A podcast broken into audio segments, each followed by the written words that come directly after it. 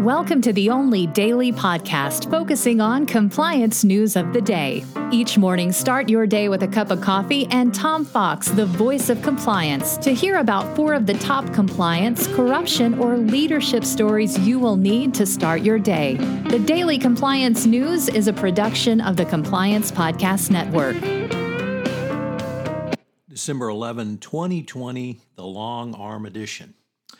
Uh, our first story is uh, one of our co lead stories, which is the Deutsche Accounts chief has stepped aside. Andreas Loetscher is temporarily stepping aside as Deutsche Bank's head of accounting after Munich prosecutors launched a criminal probe into potential violations while he was a partner at EY over the Wirecard audits. The lender announced Tuesday evening that he would be replaced immediately, although they announced uh, this was temporary.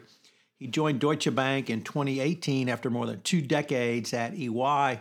And from 2015 to 2017, he was one of the lead auditing partners uh, in charge of Wirecard. This alleged, uh, according to a statement from the bank, it was at Andre's request and in mutual agreement. I certainly doubt that. Um, so, the long arm of your past history once again we'll catch up uh, to you.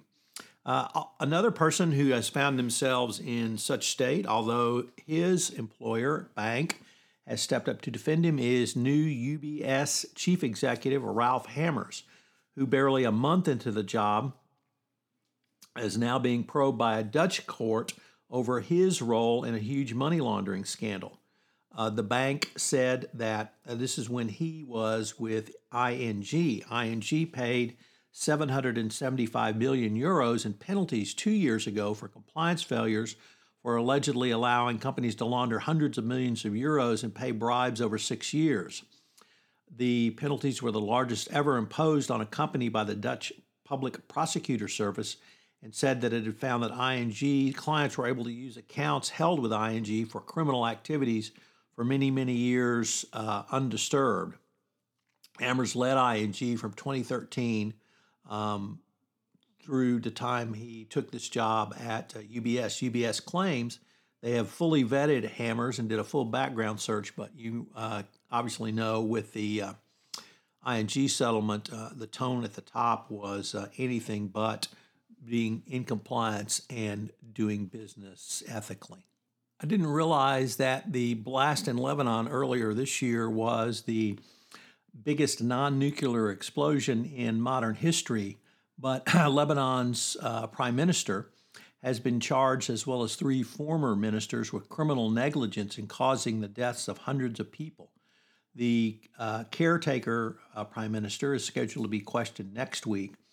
The judge who originally had uh, believed that there was a legislative immunity uh, has uh, now determined that uh, former uh, prime ministers and other government officials can be indicted. Uh, between 35 and 50, excuse me, 30 and 35 officials have been charged. The office of the lead investigator, um, rather, had been informed that the PM uh, had nothing to do with this. Obviously, uh, the tone at the top of the Lebanese government allowed corruption literally to flourish, with some 2,700 tons of explosion of explosive grade aluminum nitrate had been sitting in the port, Beirut's port, for since 2014, and nothing was uh, done about it. In August, uh, President Michael Aoun admitted he was aware of this, but um, there was nothing done about it. So good to see that even Lebanon can do something. The Daily Compliance News is a production of the Compliance Podcast Network and a proud member of C Suite Radio. Thanks so much for listening. I hope you'll join me again tomorrow.